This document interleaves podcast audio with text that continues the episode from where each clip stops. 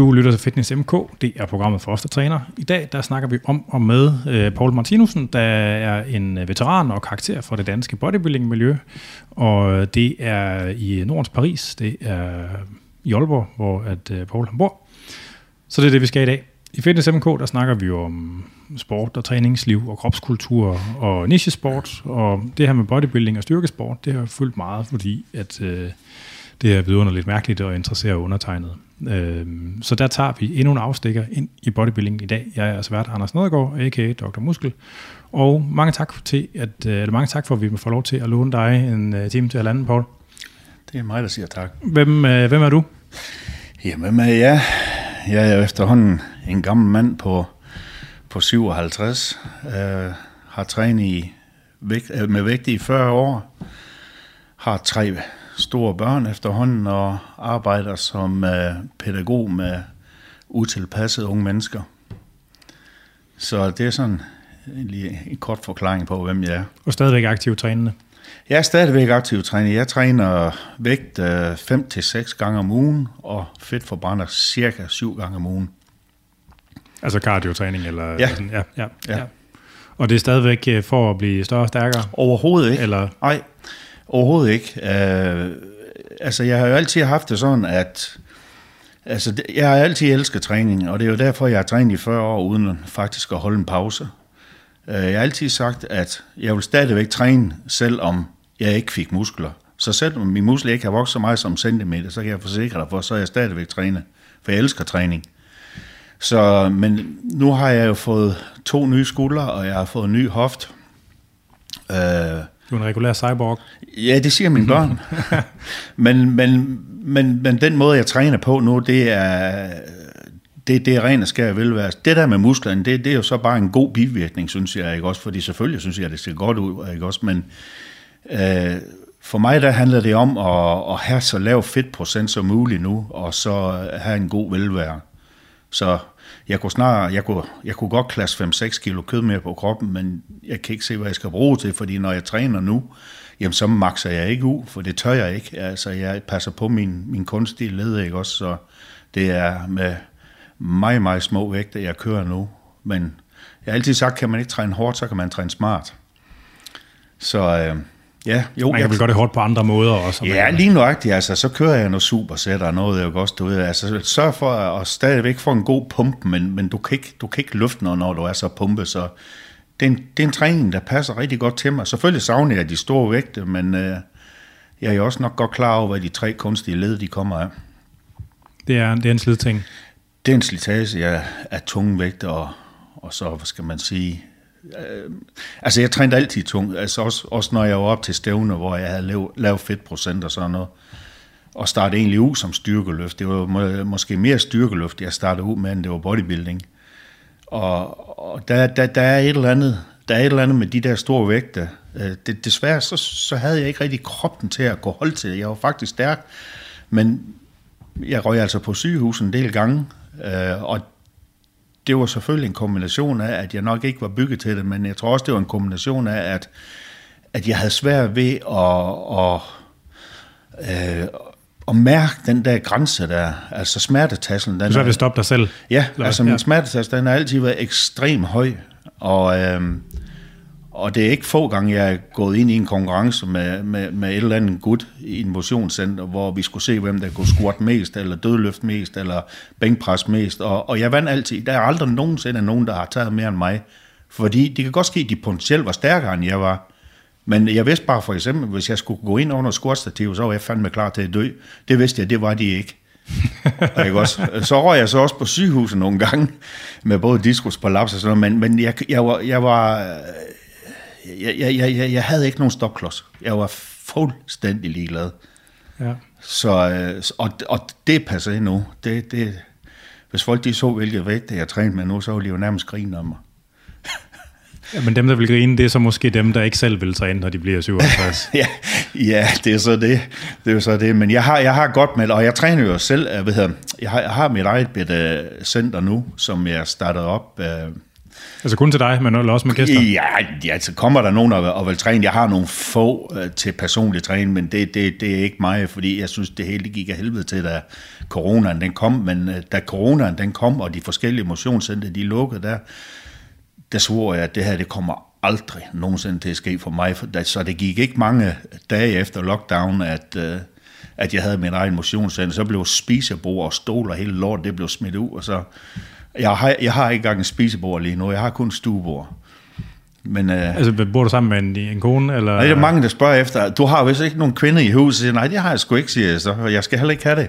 Nice. Men, øh, men, øh, men, men det, det gør mig glad, og det giver mig ro, fordi... Øh, og jeg skulle egentlig have gjort det for mange år siden, fordi jeg altid har været sådan lidt hvad skal man sige, dreven af, hvis jeg var i et motionscenter, og der var en, der lige provokerede mig selv, efter jeg fik min skulderoperation og hofteoperation, så de skulle ikke sige ret meget, så, så sagde jeg til dem, vi kan bare gå ind under stangen. Det er simpelthen sundere for dig? Ja, ikke, ikke, lige nu det er faktisk rigtig ord. Altså, det, det er sundere for mig at have mit eget, fordi jeg, jeg, jeg, blev ikke, jeg blev ikke provokeret.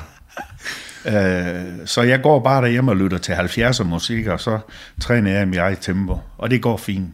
Ja. Det går fint, ja. Det er jo også en, det er jo en stykke selverkendelse, det der. Ja, ja, men altså, det kommer jo lige så stille med alderen. Uh, det der. Er, er du sådan en, der, kom op og, altså, der tidligere kom op og boks, hvis folk sagde noget til dig? Nej, nej, det, det, det, det, det var jeg ikke. Så skulle hun sagt noget slemt. Altså, men, men, men, det er kun uh, det kompetitive, ligesom, hvor det Ja, men det var bare det der med, at uh, de, de skulle bare ikke tro, de kunne tage mig. Og, og hvis det var, vi gik ind under stangen, så var det ikke nok med, at for, lad os nu bare sige, at vi skulle ræbe ud. Jeg tog engang 17, uh, 17 gentagelser på 200 kilo ja. i squat altså helt squat, uden, ja, ja. uden dragt eller noget. Og det var ikke de der quad squat, der det var altså helt i kælderen. Og der, jeg havde det sådan, at hvis jeg skulle gå ind under stangen, de, de skulle ikke tro, altså jeg skulle ikke bare have én rep mere end dem. Fordi hvis nu, annihilates. jamen det er fordi, hvis jeg, fik, hvis jeg fik en rep mere end dem, så ville de bare gå og tro, jeg kan tage ham på en god dag. Ikke? Og det skulle de ikke. Jeg, altså det, det var primitivt. Jeg, altså jeg kan også kun grine af nogen, men, men jeg havde faktisk sådan, jeg kunne godt lide at ydmyge den. Ja. Øh, og jeg har, jeg har faktisk en rigtig god historie.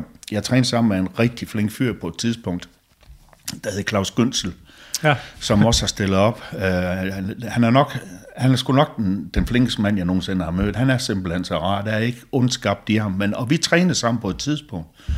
Og, og Claus, han, uh, han, han trænede igennem. Han var ikke nogen tøsdreng, kan jeg helst at sige. Og han var pisse stærk. Uh, og han, uh, jeg ved ikke, for dem, der sidder ude og lytter, de kan nok godt huske, at han havde altså nogle kæmpe ben også. Ja. Og 8 på 250 i, i squat, det kunne han altså godt klare. Så kom jeg op i center. Det var, jeg kan huske, at vi var ved at gøre klar til noget stævne. Og jeg var blevet syg, og jeg havde næsten 40 i feber. Og, og jeg vidste jo godt, at jeg var sårbar. Altså, hvis man har 40 i feber, så, så kan han tage mig. Men det skulle han ikke. Så vi, øh, jeg siger til Claus, da vi, inden vi går i gang, at øh, vi springer over squat i dag. Øh, Nå, jamen, okay, siger Claus. Så siger, kan vi, vi tager noget benpres, og så kan vi, øh, vi kan tage noget hex squat. Ja, men det var så også fint, og vi starter ud med noget hex squat. Og Claus, du ved, han glemte jo helt, at den gamle her var syg, ikke? Så han klaskede hurtigt 5 20'er på hver side, og så blev jeg sur på ham. Øh, fordi han tager 15 gentagelser med Og så blev jeg virkelig sur på ham, ikke bare for for sjov sur. Jeg blev rigtig sur på ham og siger, hvad fanden han billede sig ind? Jamen, hvad mener du, siger han så. Jamen, du skulle da lige taget 15 på 200 kilo. Ja, siger han så. Jamen, du ved kraft, en med jeg skal have en mere end dig, siger jeg så. Og jeg er pisse syg, ikke også? Nå, jamen, du ved, han stod jo nærmest og undskyldte sig selv, den stakkels mand, og så gik jeg ind under, og så tog jeg 16, og i bagefter så besvimede jeg. Og jeg mener, jeg besvimede, jeg gik fuldstændig ud som lys, og så trænede jeg ikke mere ben den der. så, Men... Og det kan han bekræfte, han kan bekræfte historien, han griner stadigvæk, han Claus. Men, altså, du har ikke været i en situation, hvor du kom til at træne med nogen, der bare var meget, meget større og meget stærkere? Altså, hvor det ligesom... Nej, jeg, altså, jeg har været i nogle situationer, hvor at jeg har løftet med nogen, som, som nok var lige en tand stærkere end mig på, på, på, på, på, på nogle gange, men øh, nu har jeg jo ikke trænet i en styrkeløftklub for eksempel, nej, så nej. selvfølgelig ville jeg da få en baghjul der, hvis det kom dertil, men, men jeg har ikke mødt nogen bodybuilder, der kunne tage mig. Ja. Det har jeg ikke. Ikke, ikke, ikke altså, da jeg var stærkest. Nej, nej. Altså, hvis du forstår. Hvad, hvad, er din, hvad er din bedste bodybuilding, eller din bedste merit som, altså bodybuilding, i, body, i bodybuilding konkurrence? Jamen, det må jo være nordisk mesterskaber i 94 og 99. Ja. Og, ja. Og så, og DM i 99. Har det været, hvad for en vægtklasse har det været i? Uh, nu skal jeg tænke mig om. Det har været i minus 90. Okay. Ja, det har været minus 90. Uh, bortset fra op i Finland, der, der, der, der, der, der, der, der var vi sgu ikke helt... Uh, det skulle sådan set også være minus 90. Uh, vi, vi var sendt afsted. Jeg kender du en, der hedder Michael Poulsen? Øh, jeg har mødt ham en enkelt gang, jeg ved Ja, godt. Ja. men vi, Michael Poulsen, han skulle repræsentere sværvægt Ja. i Finland, Lati, og jeg skulle repræsentere let sværvægt. Ugen inden, der havde vi øh, været til DM, hvor vi begge to havde vundet henholdsvis minus 90 og plus 90. ja. Da vi så kommer til Finland, og jeg har selvfølgelig holdt diæt, jeg, du må ikke hænge mig op på, om det var en uge, eller det var 14 dage, der var mellem nordisk og, Nej, og så det, men jeg mener faktisk, det var en uge. Anyway, da jeg kommer til Norge, undskyld, da jeg kommer til Finland, øh, og, og, og vi skal på vægten der om aftenen, der, eller om eftermiddag, og vi skulle veje ind om aftenen, det var sådan, det var, så vejede jeg faktisk 93,5 eller sådan noget. Og så får jeg skæld ud af Bo Allesø, og Gunnar Thor var også med, så siger han, for fanden, man kom lige med op, så skal I lige prøve at se, når jeg smider trøjen. Så smed jeg trøjen op på hotelværelset, og de kigger bare og siger, okay, der er ikke noget at komme efter der. Så siger han, hvad helvede gør vi, siger jeg så. Jeg, jeg kan sgu da ikke. Så skal du minus 100. Nej, det var der ikke noget, der hed dengang. Nå. Det var der nemlig ikke. Nå, så siger Gunnar, om vi kan lige gå ned i kælderen, det er der, vi skal vejes ind, siger han så.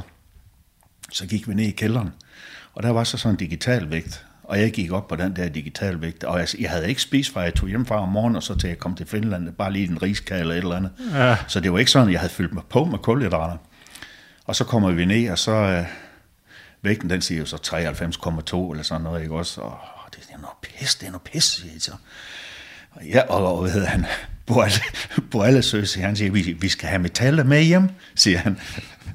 Han er jo Fynbo. Ja, han er Fynbo. Og så, så hvad fanden gør vi? Prøv, prøv lige at stå op på den, siger Gunnar, og så læne dig lidt tilbage. Og jeg stod op på den skide vægt der, og så lænede jeg mig lidt tilbage. Så kunne vi godt se de der digitale tal, de stod lige og, og blippe lidt.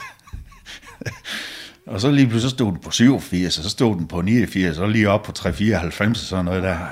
Jo, og så, så, så Gunnar han tog et tus, og så sagde hvis nu du sætter din store tog der, og din store tog der i morgen, når du skal på vægten, så prøv lige at gøre det. Og jeg tænkte, hvad fanden, altså det kan jo ikke gå værre, end at jeg er blevet smidt op i sværvægt. Nej, nej. Ikke også? Og, og så er jeg i hvert fald mini blevet, blevet, blevet toer der. Øh, men jeg kom til indvejning, og, og allerede til indvejning, der var en, en, øh, jeg tror han var en nordmand, en journalist, der, der stod dernede me- mellem alle os bodybuilder, og så gik han faktisk hen til mig, så sagde han, du sat, han rendte mig godt nok stor til at være en let svær vægter. Jamen, jeg har små, jeg har små knogler, sagde jeg så. og så, øh, så gik jeg op på den der skide vægt der, og, og du ved, jeg stod jo fandme som flisbue øh, og lænede mig godt tilbage, og så må den... Jeg, jeg, jeg, jeg tog jo ikke at se ned samtidig med, at jeg skulle læne mig tilbage, så jeg stod bare sådan her, så håb på, at det kan briste eller bære. Ja. I hvert fald, så, så siger ham, der stod ved væggen der, jeg er bare smut, sagde han så. Og, og du må ikke spørge mig, hvor jeg var ind på, men jeg tror, øh, øh, min, min vægt op på mit eget vægt, for jeg har selvfølgelig mit eget vægt, vægt med, den sagde omkring 92 kilo om morgenen der. Øh, så det ved jeg ikke. Jeg er skydet på 91-92 kilo, og jeg er blevet, har jeg reelt veje faktisk. Ja. Ikke også? Så, øh, så det, det var en af de sjove historier. Det er meget sjovt. Ja, det var det. Det var introen. Det var introen. Det var ja. introen. Okay. Ja. ja. Øh, så til jer, der sidder og følger med derude, der kan man øh, skrive ind til programmet, og det kan man på afn eller på programmets Facebook-side eller Instagram, og det er begge to, FitnessMK. Så er det tid til en skiller. Så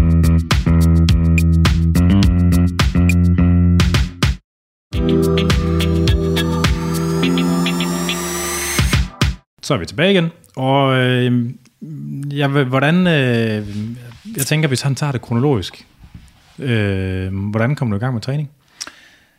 Ja, øh, da, da, da, da jeg var knægt, der havde jeg en, en, en rimelig uh, turbulent barndom.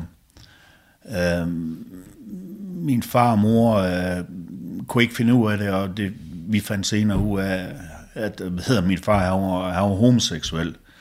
Øh, må han hvile i fred den gamle. Øh, så, så, så, så der fik vi så ligesom svaret på, hvorfor de ikke kunne sammen, ikke også? Nej, det giver mening. Ja. Yeah.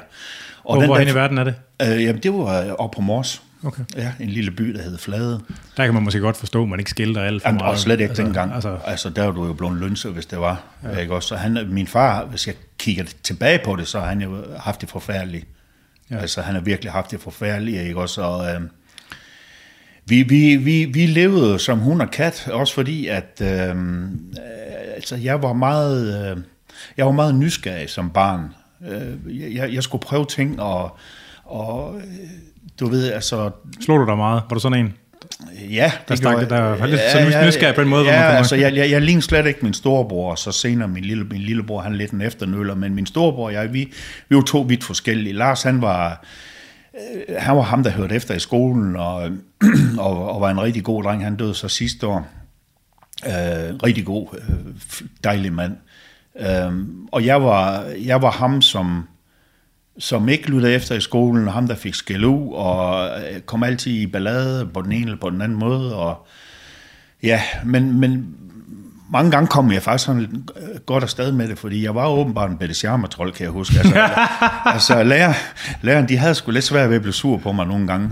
Um, men anyway, uh, jeg blev så teenager, og, og det var nok der, hvor at det hele det vendte sig. Uh, min far, han i hans frustration, der kørte han meget psyke på mig.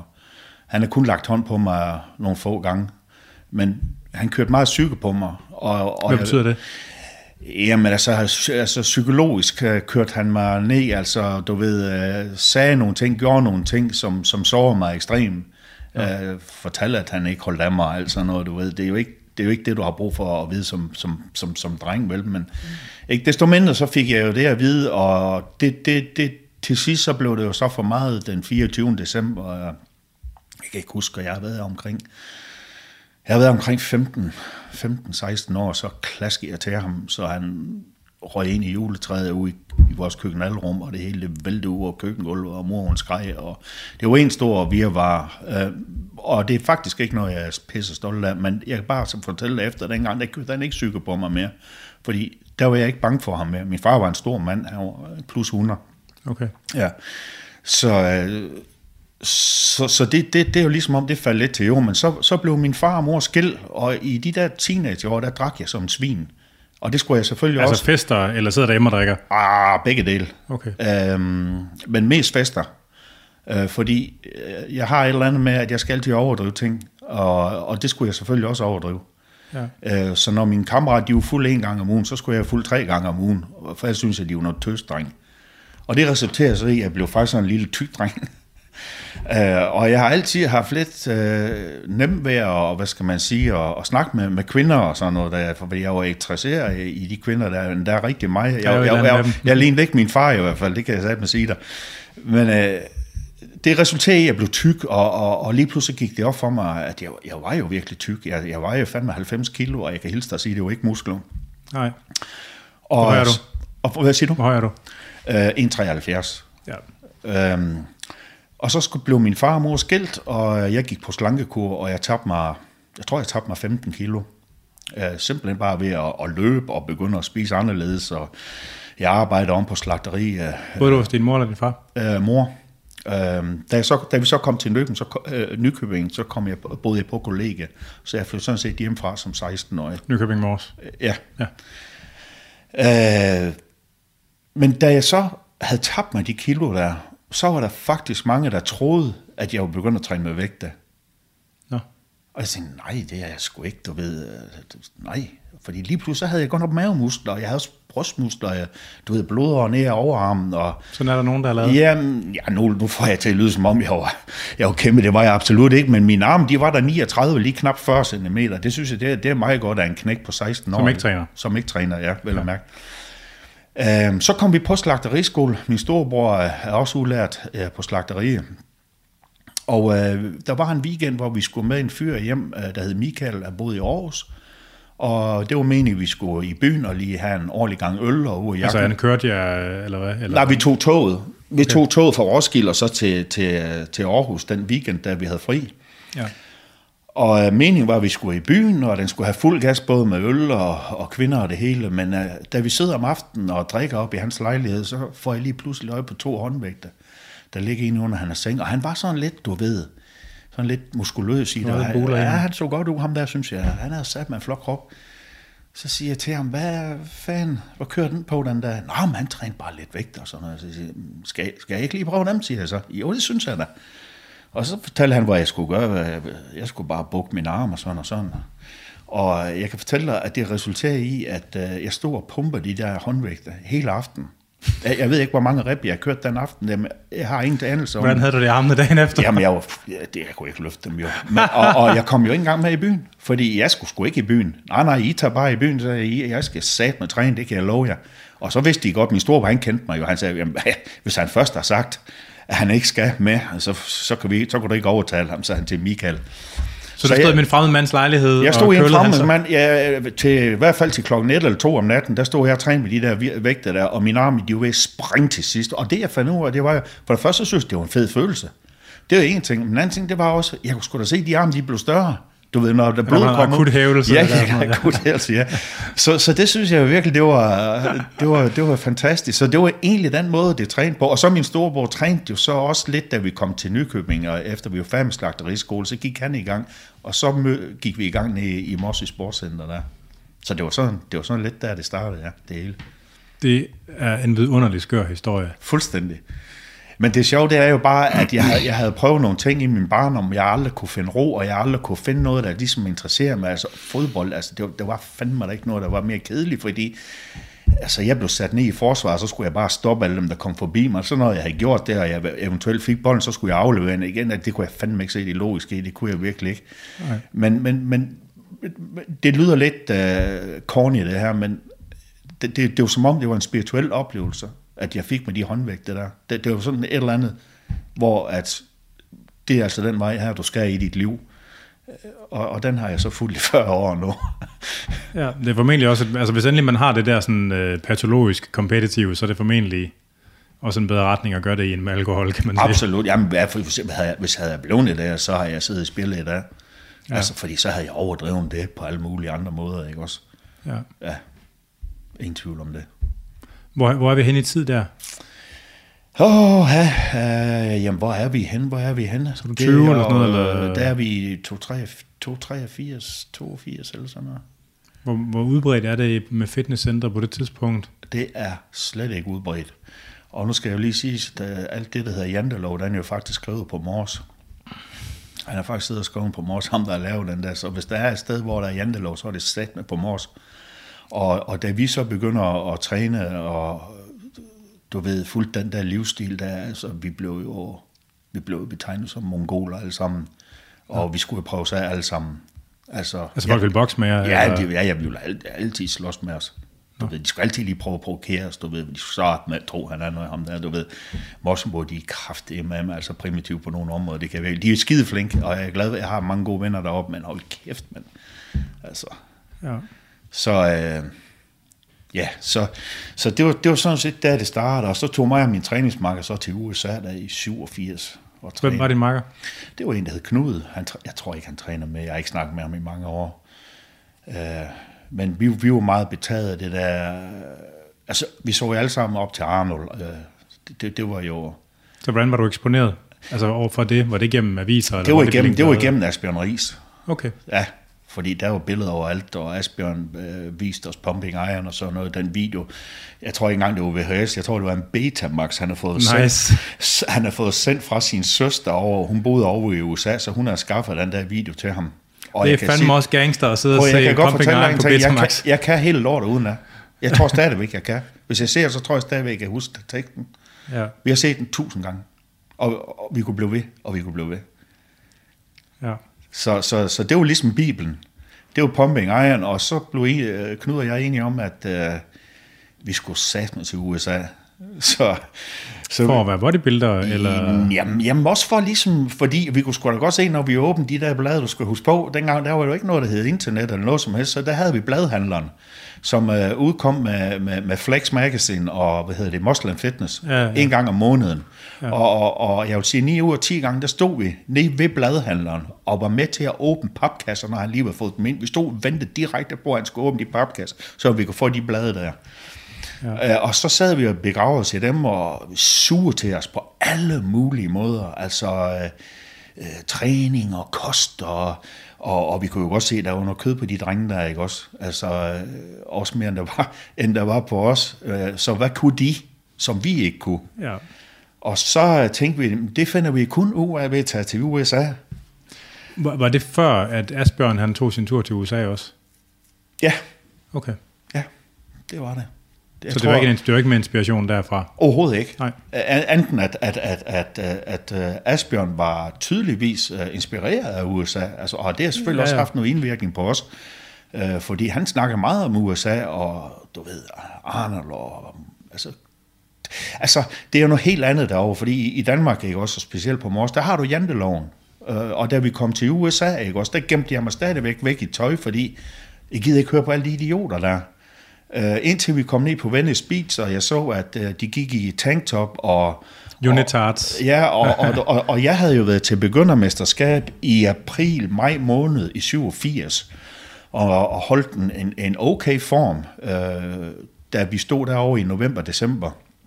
Så da jeg gik rundt ned på Venice Beach, og lige pludselig kom en tanke om, jamen, hvis de kan smide trøjen, så kan jeg da for fanden også.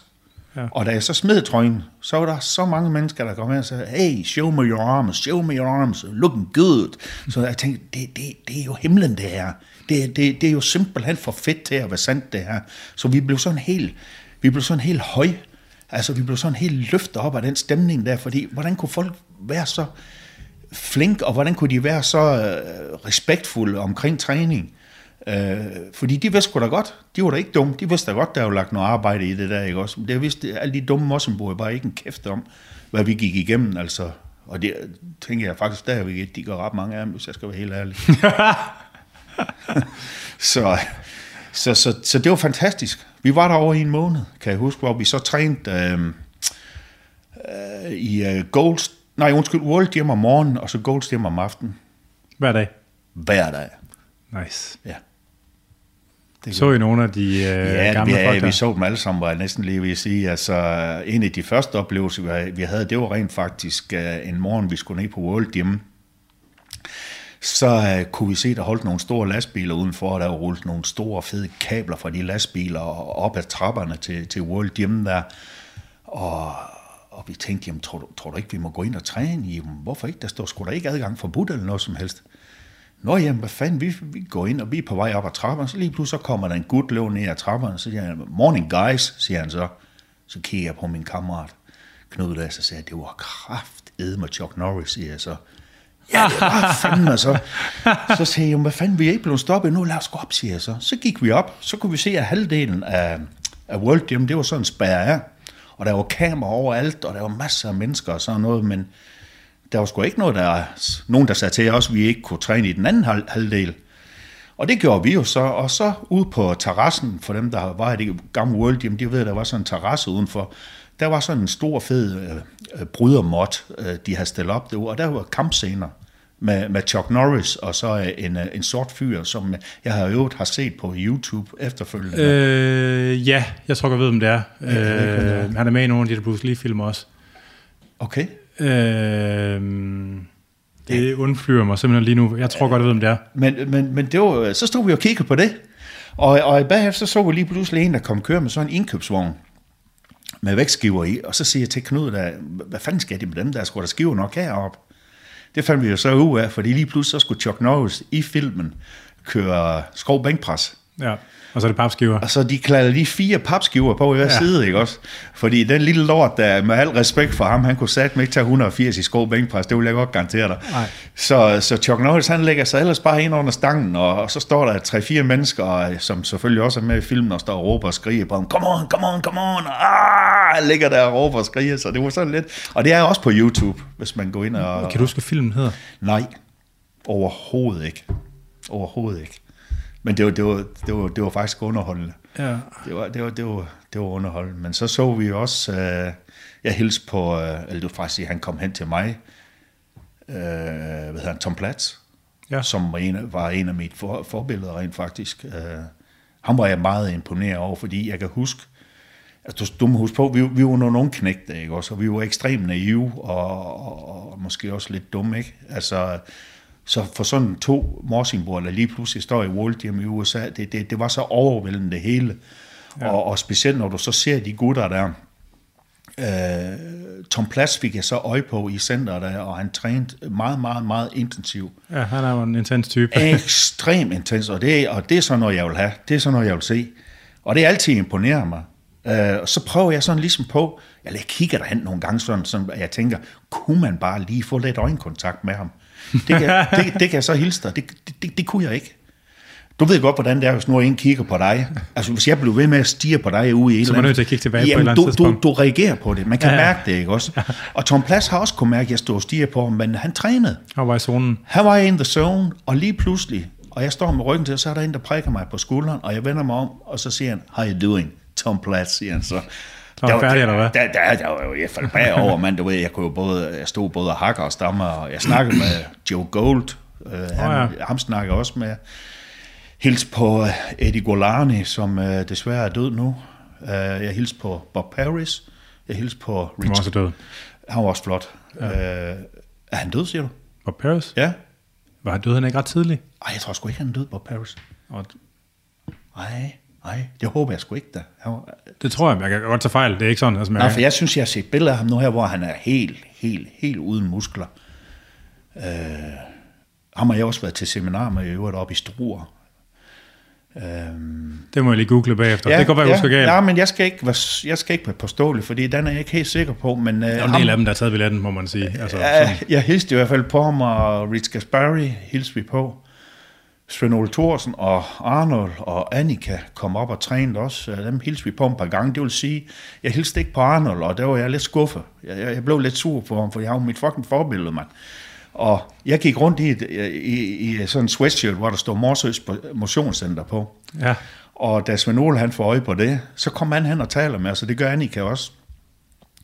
Og Svend Ole, han havde øh, inden, øh, da han været til noget stærkmand konkurrence, det er nok været året før, eller sådan noget. Sammen Så det var ret kort tid efter, Ja. ja. Svend Ole tager til USA også. Det må det næsten være. Ja, 87, ja, det har det nok. For jeg ved i hvert fald, at Svend Ole havde været til stærkmands konkurrence sammen med Asbjørn. Ja. Det første Danmarks stærkeste mand. Måske, jeg kan ikke huske ja. det. Øh, men Svend Ole kommer hen, og så siger han, Morsø, siger han så, ja.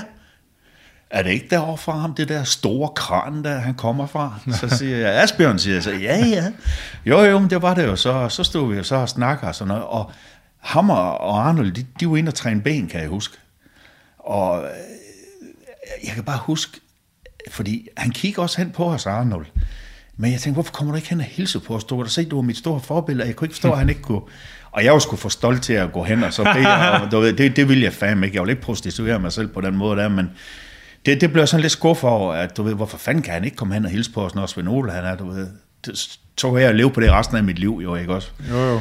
Men det gjorde han ikke, øh, og fred være med det. Øh, Jeg overlever, men... Øh, Du overlevede det. det, det, ja, jeg overlevede det. Men så der i World, nej, undskyld, uh, Gold's, jamen, der så vi dem alle sammen. Mike Quinn, Mike Christian. Uh, ja, vi så ikke Haney. Men Christian og Han trænede, han trænede ikke der, gjorde han. Trænede ikke i Midtvesten eller sådan noget? Uh, Mike Christian. Nej, lige Haney. Nå, jo, jo. Var han ikke sådan fra Ohio Jo. eller sådan et eller andet? Jo, det er rigtigt. Han, hans, hans faste uh, træningscenter var ikke Golds hjemme.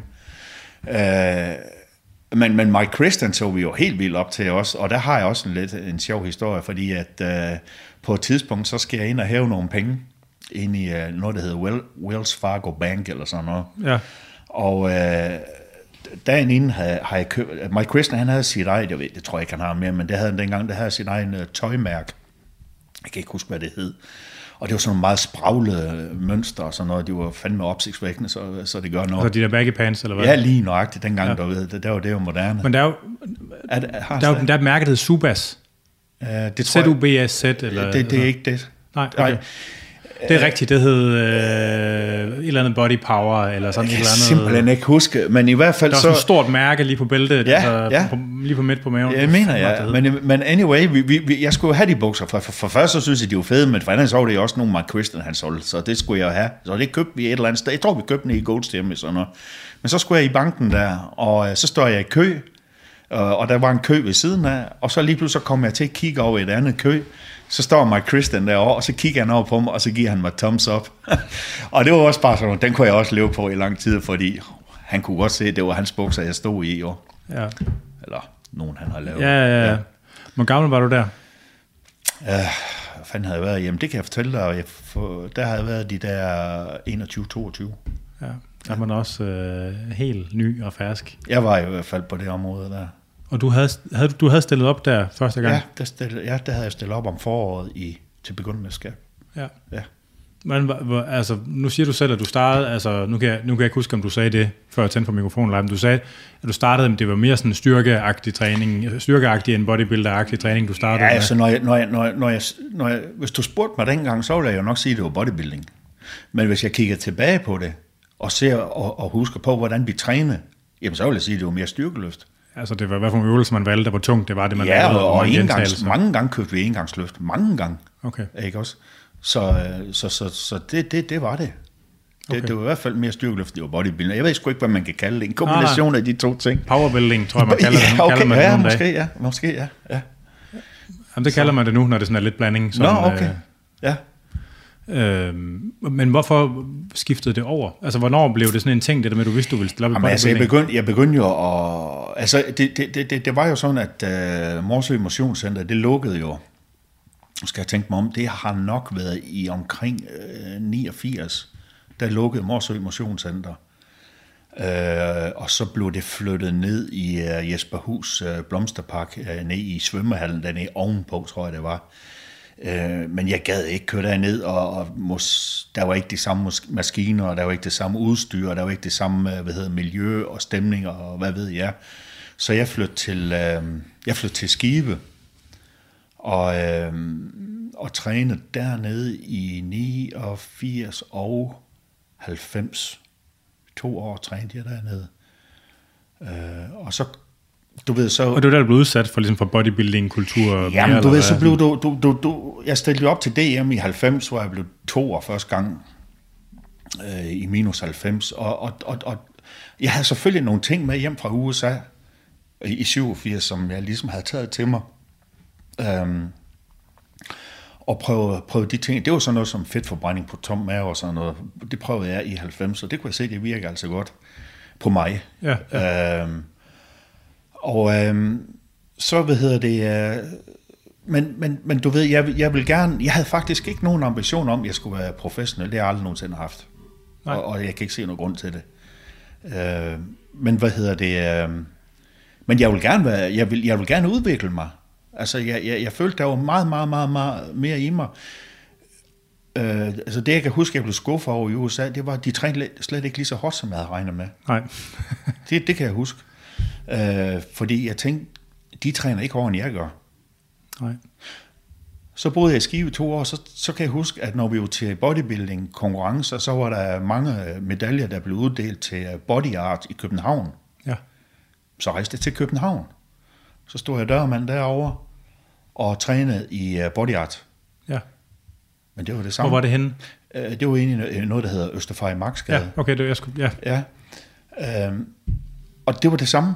Der blev jeg også pisskuffet. for at sige, Hvad fanden har de alle de medaljer for? Altså, de, de træner ikke en kæft hårdere, og du ved, end jeg gør. Øh, jeg fandt så lige stille ud af, hvad det hele det drejer sig om. Øh, og så, øh, så gik det jo sådan rimelig stærkt derfra, for så kom jeg hjem til, til Danmark, hvor jeg lige vil sige, til Jylland. Øh. I, til, til, til moderlandet i, nu skal jeg lige tænke mig om, det har været i 92, 92, ja, kom jeg til Aalborg. Jeg havde en kæreste, som, øh, som jeg så flyttede hjem til en kort periode, det holdt ikke ret lang tid. Og, og, og jeg havde voks, taget godt på med muskelmasse, og så begyndte jeg jo at give opvisninger og sådan noget, og tage rundt, og holde foredrag og sådan noget. der i 90'erne og midt-90'erne. Og Om bodybuilding? Ja, om ja. bodybuilding, ja. Og der, der, der var jeg faktisk... øh, Altså, du ved, Dansk Bodybuilding Forbund brugte mig faktisk en del. Fordi de mente et eller andet sted, at jeg repræsenterer sporten godt, fordi jeg, altså, jeg var dybt seriøs. Altså, Ja. ja. jeg var jo ikke typen... Altså, jeg er jo aldrig nogensinde... øh, Efter min ungdom, tidlige ungdom, der, der har jeg jo aldrig drukket, jo. Jeg har aldrig nogensinde røget en cigaret. Jeg har aldrig nogensinde sniffet så meget som en streg kokain. Øh, stoffer og alt sådan nogle ting. Altså, jeg sagde jo altid, hvis jeg skal have noget usundt, så skal det kraftedeme være noget, jeg kan vokse på. Jeg skal, jeg skal ikke have alt deres lort. øh, Og jeg kan huske, du ved, når vi stod i døren og sådan noget, og de gutterne, de kom der, hvad, skal du lige, skal du lige have en pille? Så siger hvad er det for en pille? Jamen, du, var pisse sjov. Pisse sjov, siger jeg så. Hvis jeg vil have sjov, så hedder jeg kraftedet med bare noget kulhydrater, sagde jeg så. altså, så, de, så jeg havde sådan en hård tilgang til det, og jeg har jo stadigvæk. Altså, det, det, det siger mig ingenting sådan noget der. Hvis jeg vil have det sjovt, så vil du gå lidt Ja, hvis jeg vil grine, så æder jeg sgu da bare noget kulhydrater. Længere er den der ikke, mand. Så, øh, så det har aldrig sagt, sagt mig noget, det der. Og det ved jeg, der er mange, der har brugt. Altså også, også er kendt dansk bodybuilder, Ja, ja, ja, hvor at de gik i byen og drak hele flasker, og så fik den nogle streger og sådan noget der, ikke også? Og der må jeg så bare sige, mange af dem, de holdt heller ikke i længden. Nej, men der er jo også folk, der mm, bruger, altså ligesom man har brugt efedrin til at hjælpe med at tabe, eller glanbutrol til at hjælpe med at tabe, så er der også nogen, der har brugt snitter og sådan noget til det. Altså, Ja, ja. kan man jo også, selvom det er sådan lidt... Ja, men det, det og, og ved du hvad, jeg har bare sådan, jeg kan også se, at der er nogle af dem, du ved, der har, der har slået mig i stævner og sådan noget. Det kan jeg se, de har haft slagtilfælde. De har kunstige nyere, og nogle af dem er døde. Så siger jeg bare, hvil i fred. Så gør I bare det. Ja. Ikke også? Så kan godt ske, at det er mig, der render rundt med de slidt led i der, ikke også? Og kunstige led, jeg skal komme efter. Men 7 9 13 og bank under bordet, så, øh, så har jeg ingen kunstige nyere. Alle de blød- bløddelen, øh. Men ja, det fejler heller ikke noget, vel? Så der har jeg altid haft, jeg har altid haft en helvedes masse respekt for, for, for sådan noget som anabolsteroider og sådan noget. Selvfølgelig har jeg brugt det, men jeg har altid haft respekt for, jeg har aldrig nogensinde bare propper i mig og tænkt, åh jamen, øh, jeg kender en, han tager 500 mg om ugen, så kan jeg fandme tage 1000, så bliver jeg dobbelt så stor. Jeg har altid været lidt bange for, hvis jeg skal sige ærligt. Jeg har altid været lidt respekt øh, over. Hvordan kan det egentlig være? Man kunne sagtens forestille sig med de andre ja, ting, du beskriver. Det er at lige nøjagtigt, at men jeg, jeg, jeg, jeg ved, altså, for det første så synes jeg, det er ekstremt mærkeligt at stå der og stikke sig selv. Altså, jeg synes, det er, det, det falder mig fandme ikke naturligt. Nej. Altså, øh, og, og, og jeg, jeg, jeg, jeg, jeg, jeg er jo sund og rask, og har altid været sund og rask, og haft en pissegod immunsystem. Jeg har heller ikke haft nogen børnesygdomme. Jeg har aldrig nogensinde haft røde hunde eller noget som helst.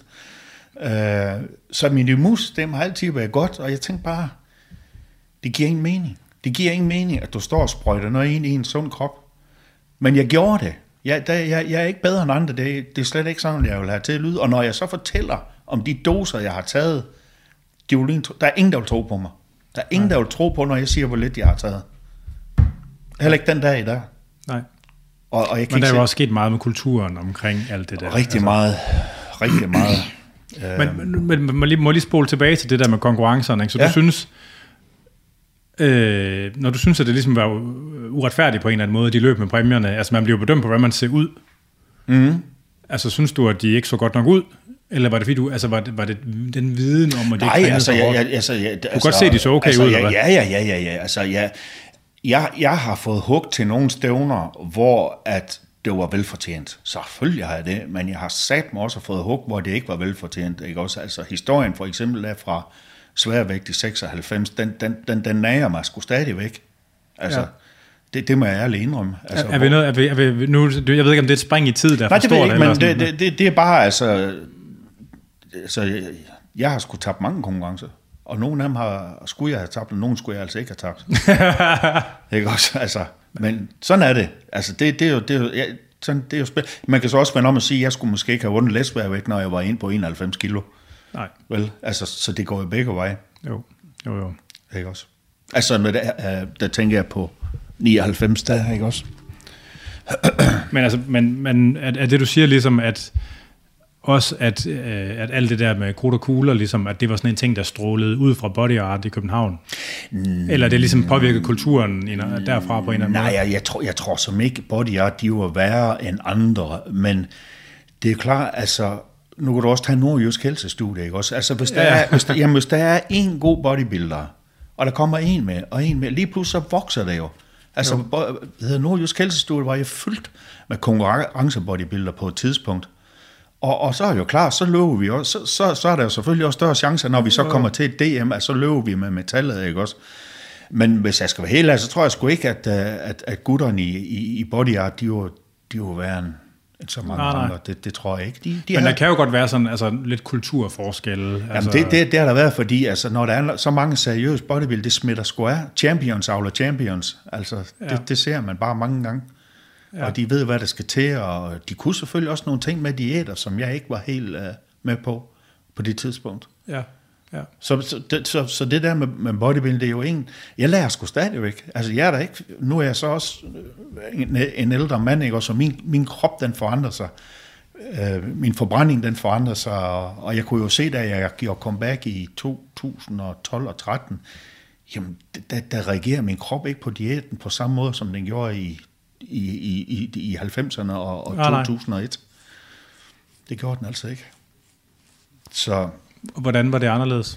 Og var det masters, du stillede op i, eller var det en åben klasse? Eller? Jamen, det, det er også en, lidt en sjov historie, fordi at øh, jeg blev jo... Jeg, jeg var jo... Da, da, midt, da jeg var der i midt 40'erne, jeg havde jo sådan set uh, sagt efter 2001, at jeg skulle kraftedeme ikke stille op mere for de røvhuller, der er, hvis det er den måde, de behandler deres atleter på. Og øhm, så... Øh, Den historie tager vi lige bagefter. Okay, ja, fordi den er også lidt sjov nemlig. Men, men øh, i hvert fald så, det der med panikalderen, du ved, der blev jeg bare nødt til at sige, det er ikke bare en kliché, for jeg kom i panikalderen. Ja. Og, og i løbet af, af meget, meget, meget kort tid, der, havde jeg, der var jeg blevet skilt. Jeg havde fundet en lysere pige med store silikonepatter. Og, og så ville jeg stille... 23? Nej, det var hun dog ikke. Og, og så ville jeg stille op i bodybuilding igen. Okay. Og da jeg serverer den over for mine venner, der siger de til mig, Paul, øh, du er handicappet jo. du, kan jo ikke, du kan ikke løfte dine arme, mand. Ah, hold nu kæft, det... Jeg kan sgu godt banke noget kød på den gamle krop her, sagde jeg så. Jamen, prøv nu kæft. Er noget med at gøre dig selv til grin, sagde de alle sammen.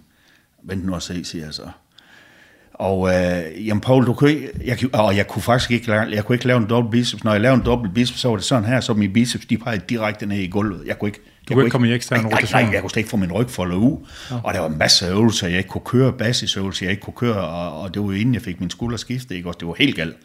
De har aldrig set noget lignende, øh, min kirurger, men det er så også en anden historie.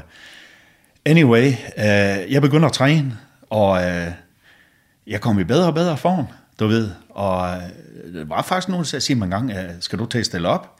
Ja, det skal jeg. Nå, men, øh, jamen, du skal da stille op i, uh, i hvad hedder det, uh, veteranklassen så, nu hvor jeg var så gammel. Så jeg siger, gud skal jeg ej, mand, jeg skal stille op sammen med de unge. For, altså, siger, for, for det første så er du handicap, og for det andet så er du et gammel røvhul. Så lad nu være. Men det var faktisk sådan, at i 2012, der blev jeg toer til DM i minus 100, og øh, 2013 blev jeg træer i, hvad fanden hedder en plus 90 eller sådan noget. Ja. Øh, tror jeg. Det, jeg mener ikke, det var samme klasse faktisk. Men i hvert fald, jeg blev 2 og 3. Jeg kom på skammen sammen med de unge, både. Ja. i 12 og 13. Ja. Og, og, og, og, og stod måske kun i 60, 60 procent af min bedste form. Og der mistede jeg lidt for dansk bodybuilding, må jeg indrømme. Fordi det kunne lade sig gøre? Eller? Ja, fordi at alle folk roste mig. Alle folk roste mig og sagde, fuck det er flot, mand. Du kommer der, de gammel røvhul, mand. øh, handicapper, og så kommer du på skammen sammen med de unge. Øh, prøv at se, hvis nu du har været i din fulde kraft, du ved, du har hugget dem midt over. Så siger jeg, nu skal jeg fortælle, hvad jeg synes. Jeg synes ikke, jeg har gjort det godt. Det er en ting, siger jeg så. Og en anden ting, det er, jeg synes, det siger alt om dansk bodybuilding. Fordi de burde ikke kunne lade sig gøre, at jeg kommer som gammel handicap og røvhul, og så kommer på skammen. Og jeg kan fortælle jer en ting, sagde jeg til dem. Hvis jeg kom i den form, som jeg kom i i 12 og 13, hvis jeg havde været i den form i 90'erne, så er jeg ikke engang kommet i finalen. Nej. Så i mine øjne, nu er der nok nogen, der sidder og, og bliver krænket ude i vores vældige samfund, men i mine øjne, der er dansk bodybuilding sat ikke gået fremad. Nej, men det, det er der jo mange, der er enige om, sådan Nå. set. Altså, altså det, det, er du, det, det er du ikke den eneste, der siger. Men var det, var det, det her var lige før bikini fitness og mens fysik og de der lette klasser kom ind? Var det ikke? Det, det, er- det, det, det, Løb der sådan nogle anorektiske piger rundt? Øh, Men det, det, det, det, det tror jeg ikke. Altså, det er i hvert fald ikke noget, jeg har tænkt over. Jeg Nej. var, jeg var jo på diæt, skal du huske på. Nej, nej. men ej, Åh, spøj, men til, der- spøj til side. Altså, jeg, jeg, jeg, jeg, jeg kan sgu ikke huske, om der var nogen af de der bikinipiger. Måske.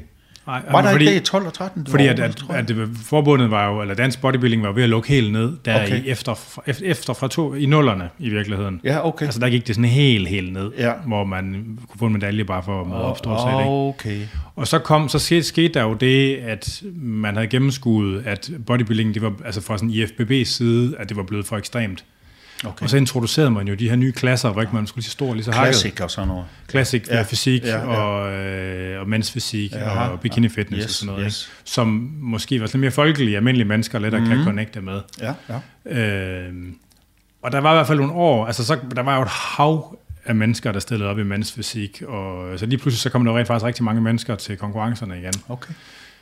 Og der var ligesom, i hvert fald i tiden efter, der var der jo no, nogle af dem, der stillede op i mændsfysik, de ville så ligesom gå skridtet længere, og så blev det til classic fysik og til bodybuilding. Altså, så der var nogle år, ligesom, hvor, hvor der ligesom var noget, nogle afledte effekter på bodybuilding frem de her lidt lettere og blødere klasser, der kom.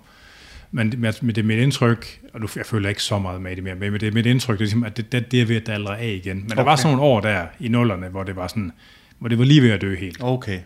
Altså, jeg, jeg, jeg, må, være, jeg må være ærlig at sige, at jeg har ikke fulgt dansk bodybuilding. Øh, jeg, jeg fulgte dansk bodybuilding de to år, hvor jeg gjorde comeback, og så hverken før eller efter. Nej, nej, jeg, altså det kompetitive niveau har formentlig været lavere, fordi det var på bagkant af den ja. der meget døde periode. Ja, så det, det fortæller jo sådan set også lidt, hvorfor at jeg kunne komme på skammen et eller andet sted. Jo, jo. Ikke også?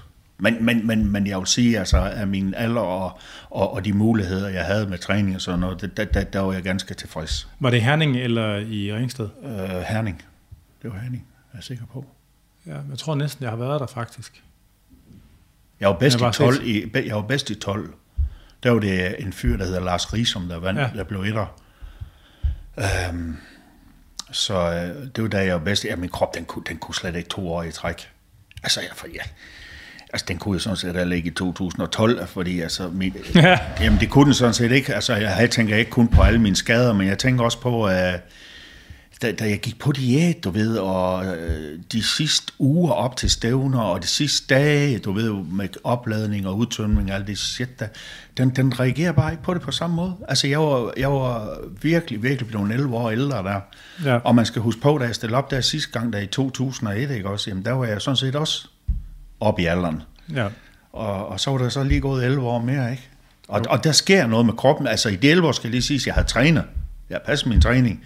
Øh, men jeg havde jo ikke stillet op Nej. til stævner. Og det der med diæt, det er jo også en særlig kunst. Altså. Ja, det er så. Men hvordan, kan du sige noget, hvordan det var anderledes? Altså, hvad, hvad for nogle lidt mere konkrete? Hvad der, hvordan Jamen, da, da, da, da, jeg skulle fylde på og, og, og, og tømme ud... Altså, gøre det genopfylde med kulhydrater? Ja, og, og da jeg skulle uh, drænes for væske og sådan noget, der reagerer min krop ikke på det på, på, på samme måde. Øh, min krop har, fandt jeg ud af, går nok lidt for sent, men jeg fandt da trods alt ud af det, at min krop den reagerer ufattelig godt på, øh, øh, på det der med at køre x antal kalorier den ene dag, og så lidt højere den anden dag, øh, og så måske ligge, lad os bare sige 2500 kalorier. Ja. Og så lige pludselig går du op på 3500, og så lige pludselig går du ned på 1500 dagen efter. Og sådan noget. Altså min, min krop den reagerer godt på det jo-jo, ja. øh, fandt jeg ud af. Sjovt. Ja, mærkelig, men, men ikke desto mindre, så virkelig, virker det altså på mig. Øhm, og der er jo sådan flere ting, at hvor, du ved, hvor jeg, det, min krop, den fulgte ikke helt min... Øh, og jeg vidste, jeg vidste, jeg kørte mig selv hårdt nok. Altså, jeg kørte mig ikke hårdt nok med træning, for det kunne jeg ikke, men jeg kørte mig så hårdt, som jeg kunne gøre mm. med hensyn til træning. Men jeg vidste med hensyn til diæten, der kørte jeg mig selv hårdt nok. Og det, og, og, og, og det er mange, de ikke er klar over, fordi jeg er samtidig dukket op til en stævne, hvor jeg egentlig har været halvblød. Det er faktisk ikke, fordi jeg ikke har holdt min diæt. Det er, fordi jeg har været for hård ved mig selv. Ja. Ikke også? Altså, mine kammerater, de er altså bevidende, jeg har været nede på 700 kalorier op til nordisk i 94. Det er virkelig ikke særlig meget mad. Det er ikke særlig meget mad, og jeg kan fortælle dig, efter nordisk i 94, der lå der betændelse ud af ørerne på mig i 14 dage. Mit immunsystem, det var knaller helt i bunden. Hvor lang tid har du været på 700 kalorier om Det har jeg fandme kørt på i lang tid. For det havde sådan, og det er igen det der med, at jeg skal altid over det. Jeg havde sådan, jeg havde sådan, du ved, jeg skal bare være hakket. Jeg skal sat med være så hakket, om så de skal lukke mig ind i et skab og fodre mig med et salatblad. Så skal jeg bare være så hakket. Og så tænkte jeg bare, selvom det jo er imod alt fornuft, ikke også, at jamen det kan godt ske, at de bliver hakket af at køre 2.000, så går jeg ned på 1.000, og hvis det ikke er nok, så går jeg kraftet med ned på 700, ikke også? Jeg ved, at psykisk, der kan de ikke tage mig. Der er ingen, der kan tage mig psykisk. De kan tage mig øh, på, på, på scenen, forstår du, hvad jeg mener? Ja. Ikke også, altså, øh, øh, øh, outmuscle mig, eller bedre symmetri, eller hvad ved jeg. Men når det kom til cyklen, så vidste jeg bare, at det her, det er mit fucking hjemmebane, og I kan bare komme helt og bunde. Der har jeg altid haft en selvtillid, der ikke knækkes på nogen som helst måder. The hardest worker in the room. Altså, jeg har ikke været bange for nogen, når det kom dertil. Jeg vidste, Nej. jeg vidste, jeg kunne køre den igennem. Øhm, og den, den har jo et eller andet sted fulgt mig på mange områder, også med mine børn, da jeg skulle træne dem op og sådan noget. Du skal træne dine børn op. Ja, Altså sådan, det, det lyder som noget, der kan gå både godt og skidt. nej, det gik altså, jeg er utrolig pædagogisk, faktisk. Altså, det er der ikke mange, der, der tror, men det er jeg faktisk. Øh, og, og, og, og, da jeg fik børn, der, der svor jeg, at, at de skulle ikke have samme børn, som, som, som jeg havde nej. haft, du ved. Så det er jo sådan set det gode ved det, ikke? Men øh, jeg havde en knægt, øh, det er så min, jeg har tre børn, ikke også? Jeg har Christian på 19, og så har jeg Rasmus på 24, og Karoline på 27.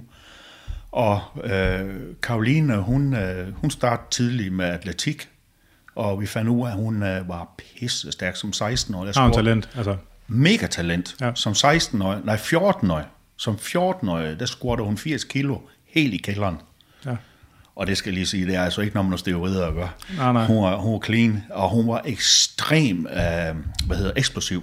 Ja. Og, det, og det har jeg også altid været. Jeg har altid været ekstremt eksplosiv, når jeg løfter. Øhm, så det er hun åbenbart af. Og jeg vil faktisk sige, at hun er nok den, der har de bedste gener af mine børn. Altså, øh, set ud fra en pige, så er hun faktisk den stærkeste af mine børn, tror jeg. Det er hun så ikke mere, fordi hun, hun er ikke trænet i mange år, fordi hun har så mange andre interesser, men hun blev Danmark, hun, hun gik så, begyndte så at gå til atletik, og da jeg fandt ud af, at atletik, det er altså noget, der indebærer ordentligt kost og så vægttræning, så gik jeg med ind over det, og så i samarbejde med hendes træner, og, og sagde sådan og sådan. Det kan godt ske, at der var nogle ting, han sagde, men der var også nogle ting, jeg sagde, og jeg er hendes far, så det blev sådan, som jeg siger. Og der blev hun Danmarksmester. Så gik I? vi i, i 100, øh, jeg tror det var 180 eller 100 meter løb, blev Okay. hun øh, Danmarksmester. Og så Rasmus, øh, han interesserer sig i en meget, meget tidlig alder for motorsport, fandt jeg ud af. Øh, og det var ikke noget, jeg havde påvirket ham til. Godt nok synes jeg, at motorsport det var ekstremt interessant, og jeg har altid været bit af hurtige biler og motorcykler, som jeg har selv haft og har stadig. Øh, men øh, da jeg fandt ud af, at han, han, han ville sidde op hele natten som to-tre år i Le Mans, så vidste jeg, at der var måske et eller andet. Og så havde vi en øh, elbil, som Karoline hun havde kørt rundt i, og da, da, han, da jeg satte Rasmus ud i den, øh, og den kunne køre 7-8 km i timen, den der skide elbil, der fandt jeg ud af, at når han kom ud, eller jeg kunne se, at når han kom ud og glide med røven, du ved, så styrer han kontra og sådan noget. Så tænkte jeg, det er kraftedet med ham ikke normalt, det der. Og så satte jeg ham øh, i en go-kart en gang, hvor vi var i Spanien. Jeg bildte øh, baneejeren ind, at øh, han var 6-7 år, der var han kun 4 år. Og, og da han kørte rundt på banen i, øh, i Spanien, der, der sagde jeg til min kone, min daværende kone, så ham, ham der, han skal fandme i med have en go-kart. Så da vi kom hjem, så købte jeg en go-kart til 25.000 til ham. Og, øh, og som femårig kunne han køre en gennemsnitshastighed ude i Mov, og det har jeg beviser på, på 48 km i timen som femårig. Så begynder han at gå til, hvad? Altså til, Så til, gik vi til go-kart, Ja. og, og, og, og vi kørte, som om det var Formel 1-team lige fra starten af.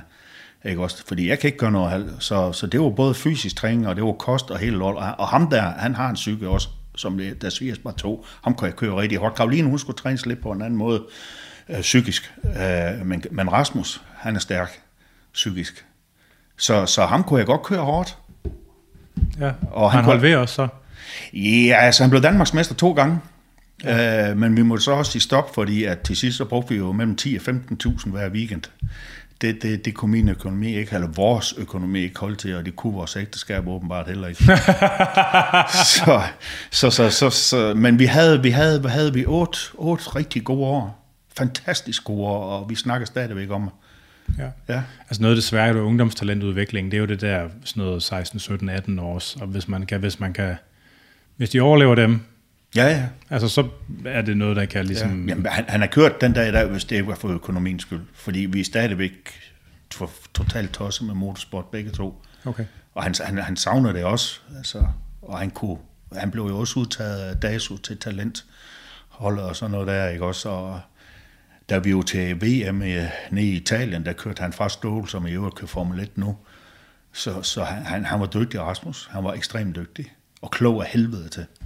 Ja. Benzin i blodet. Det må jeg sige. Ja.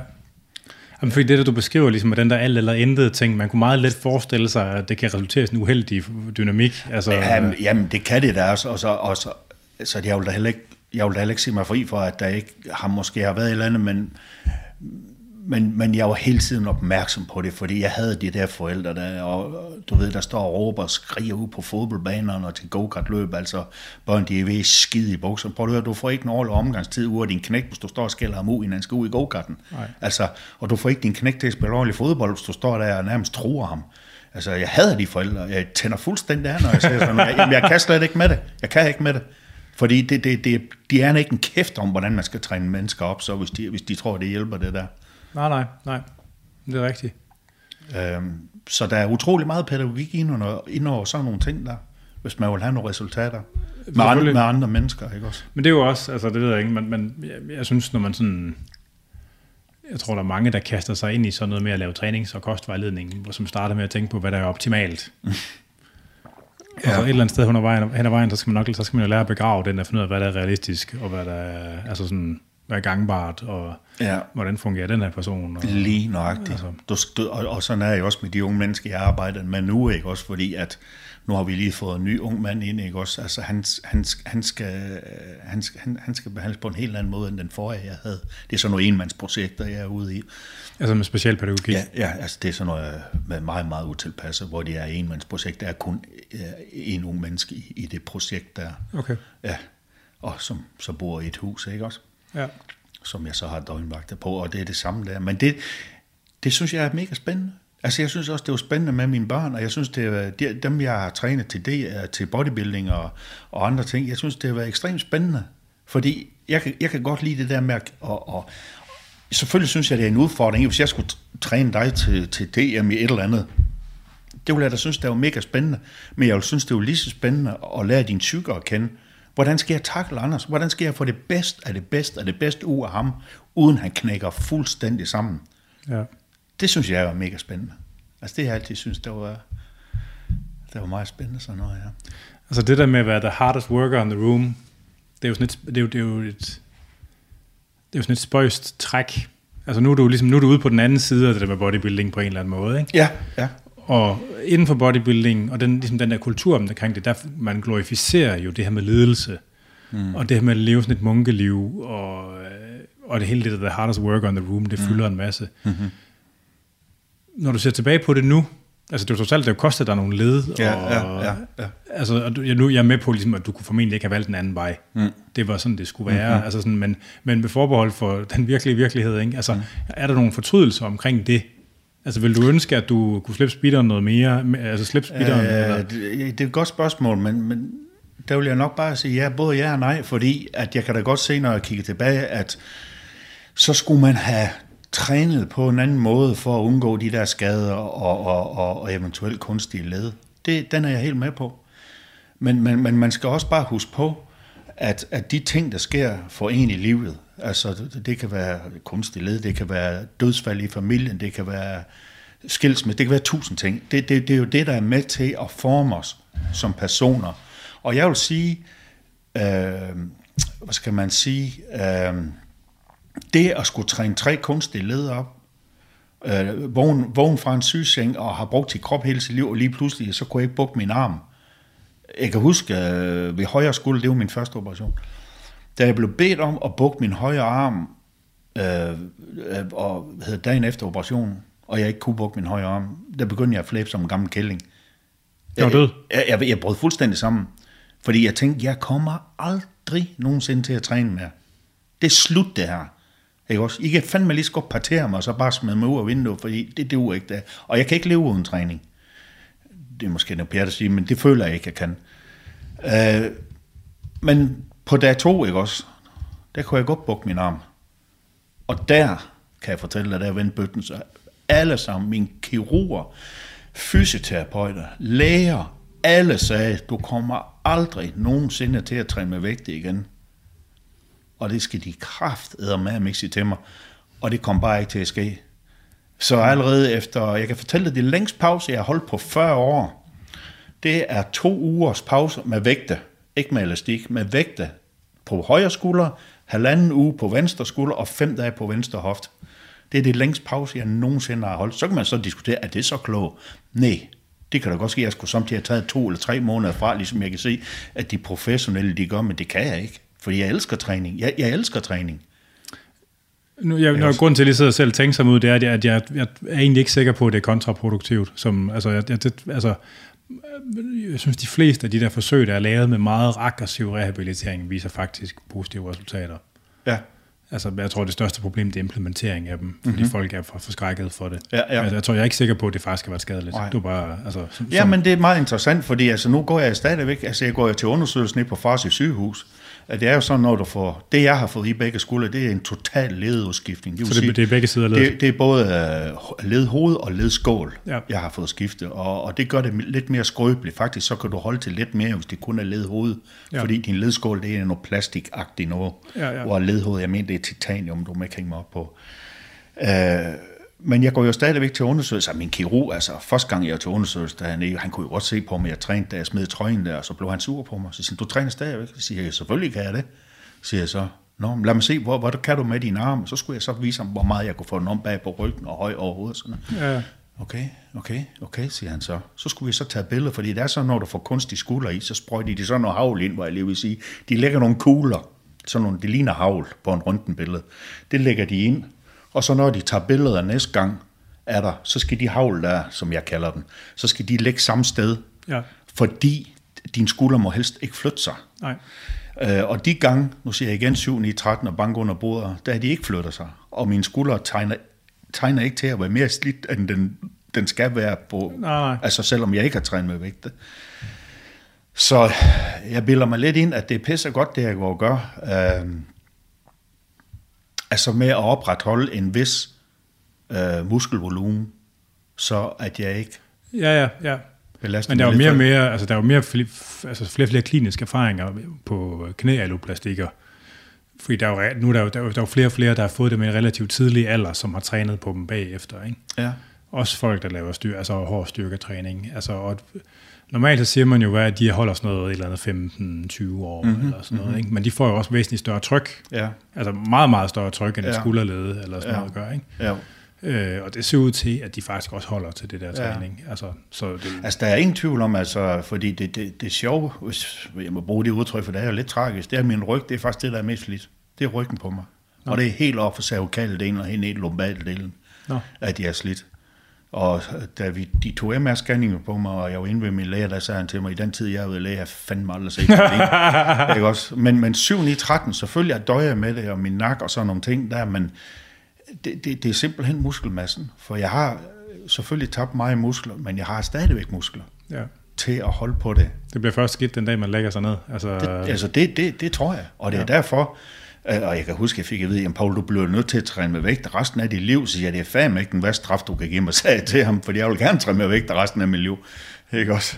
så gør du noget for sådan noget for at holde mobilitet i ryggen op? Ja, jeg laver masser af udstrækning, og så har jeg, altså jeg kunne aldrig nogensinde drømme om at så for eksempel træne bryst, uden at jeg har lavet en masse øh, skulderøvelser først, øh, med elastik og forskellige ting. Øh, jeg har en stang og fik nogle øvelser tildelt ude på sygehus af fysioterapeut og sådan noget, som jeg også laver. Så jeg varmer mine skuldre op, og jeg varmer op med ekstremt. Prøv at jeg går ikke over. Det, det tungeste, jeg kører i bænkpres øh, med stang, det er 60 kilo. Ja. Det tungeste, jeg kører i, øh, i squat, det er 70-80 kilo. Det tungeste, jeg kører i dødløft, det er omkring 90 kilo. Men det er langsomt. Hvor mange reps Ja, for sådan, ja. Jeg kører langsomt, og jeg kører mange rep, og jeg kører dem hurtigt efter hinanden. Ja. Ikke også? Og jeg makser ikke ud. Altså for eksempel, lad os nu sige, at jeg kører 15 med, med, med 80 kilo i, i, i squat for eksempel. Mm. Jamen så når jeg kommer til nummer 15, så, så kan jeg tage 15 mere. Det er slet ikke, altså det kan jeg sagtens gøre, men jeg gør det ikke. Nej. Fordi så, så, så er jeg derude, hvor jeg ikke kan styre mig selv. Uh, så, Det er fucking sjovt, det der ligesom med, at øh, din vej, det var til at få godt i stuen, så man slipper for mennesker i nærheden. Så, Ja, øh, ja. ja. Og det virker for mig. Jeg er så glad for min stue. Jeg synes, jeg, synes, jeg har en fed stue af alle dem, jeg kender. Og det er en lille stue, men det er fucking hyggeligt. Har du problemer med underboerne eller sådan noget? Når, Nej, nej, det er sådan en rækkehus, jeg bor i. Så er der ikke noget... Øh, Nej, jeg har en nabo, han er, han er 85 år, så han synes bare, det er fedt. Jeg kan godt, jeg kan, jeg kan godt høre, du råber og skriger derinde nogle gange, siger han så. Men det synes han sgu bare, det er fedt, og, og musikken, den spiller, det giver liv, ikke også? Han, han elsker det. Det er det bedste nabo, jeg nogensinde har haft. Nice. Jeg Hvad- elsker ham. Hvad for noget musik hører du? Jeg hører meget 70'er musik. Jeg er old school. Ja, det er, Er det Zeppelin, eller? Ja, det, det er det måske ikke, men altså, hvis vi snakker dansk musik, så, så, så, så snakker vi gasolin.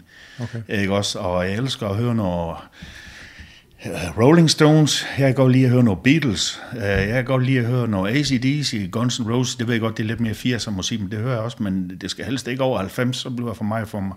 Ja. Nice. Hvor lang tid har din stue været sådan? Jamen, det har den jo været siden coronaen kom der. Nå, er det, nå, altså det med, du, med, ja. med, med ja. hensyn til vægten i Ja, hvert fald. ja, Ja, ja. ja. Musiksmand har jeg altid haft. Jeg har spillet trommer i mange år, og meget aktiv trommeslager. Uh, og nu har jeg sådan en kajun, fordi jeg har jo ikke plads til et trommesæt, når alle de der vægte, de skal være. Så nu har jeg sådan en kajun, det er sådan en, uh, hvad hedder, sådan en kasse, en uh, trækasse, uh, med, med sådan nogle spiraler i en, der lyder lidt ligesom en lille tromme, og så, så slår forskellige steder på den kajun der, så, så kan du få til at lyde som store trommer, som lille trommer. Sådan okay. så, så den spil, jeg har også spillet på den der. Det er fantastisk. Så tænder jeg fuldstændig af på den til hav, at sved der havler af mig. Jeg elsker. Sjovt. ja, ja. Altså, jeg tror, jeg tror sgu ikke, jeg har for mange, for mange flere spørgsmål. Eller ikke lige nu i hvert fald. Det kan være, det kommer en anden gang. Men Ja, øh, ja. er der noget, som der ligger dig på sinde? Øh, som du, Nej, altså, Ja. jeg, jeg, nu ved jeg ikke, hvad lytteren de gerne vil høre, men jeg har masser af historier, og både gode og, og dårlige historier. Uh, så øh, jeg ved sgu ikke lige, hvor vi skal, hvad vi skal tage hul på. Altså, du, du kunne måske lige bare et eller andet bestemt, der ligger dig på sinde. Nogle gange, så har folk jo sådan en eller anden ting, der ligesom... Ja, nej, men det, det, det, det, det har jeg ikke. Altså, altså noget, noget som... Altså, vi har snakket om det der med, at jeg synes i hvert fald, at, at, at, at bodybuilding går en forkert vej, men jeg var jo personlig træner. Øh, det startede sådan set med... Altså, jeg, jeg, var jo, jeg var jo meget, meget sen til at blive personlig træner. Det, jeg havde masser af kammerater, der kom op til mig og sagde, Paul, du skal fandme da være personlig træner. Jeg kender en, der er personlig træner. Han tjener sat med så og så mange penge. Og, og, og, og jeg tænkte bare, og jeg sagde til ham, der er sgu da ikke nogen, der er betalt for sådan noget. Jo, jo, for satan. Og så sagde han, det er sgu da for dumt. De kan sgu da, de kan sgu da bare, de kan da få det hele ind, både på YouTube og nettet, og altså det hele det der ligger sgu da serveret til dem, men de behøver sgu da ikke tage til USA og sådan nogle andre ting, ligesom jeg gjorde, du ved. Det kan jeg sige dig. Jeg kender ham og ham og ham og ham, og de tjener så og så meget hver måned. Så tænker jeg, okay. Nå, jamen, jeg, jeg kunne da selvfølgelig starte ud, du ved. Og, og nu skal jeg lige sige, at jeg er ekstremt dårlig til øh, markedsføring. Fordi at, øh, jeg kunne jo godt se, hvad de andre de gjorde. Øh, lave nogle videoer og sådan noget. Men det første, jeg tænkte, da jeg så det, så sagde jeg, I ligner kraftedme flok kloner Altså, I får fandme ikke mig til at sidde og prostituere mig på den måde der, fordi så vil jeg hellere undvære de penge der. Altså, nu skal jeg lige sige, at jeg er overhovedet ikke materialistisk liderlig. Jeg har en Harley Davidson, og det er det. Ikke også? Og den er betalt. Men ellers, øh, ellers øh, er jeg fuldstændig øh, upåvirket af sådan noget. Ja. Øhm, men så gik jeg jo ind i det der, og, og jeg fik der faktisk en del kunder øh, op i, i Nordjysk Helsestudie. Øhm, men jeg gjorde ikke særlig meget for det. Øh, jeg gjorde ingen reklame for mig selv. Jeg gad ikke at betale for det lort, og, og blev egentlig også pisstræt af de kunder der, for jeg synes, det er nogle svage pisser.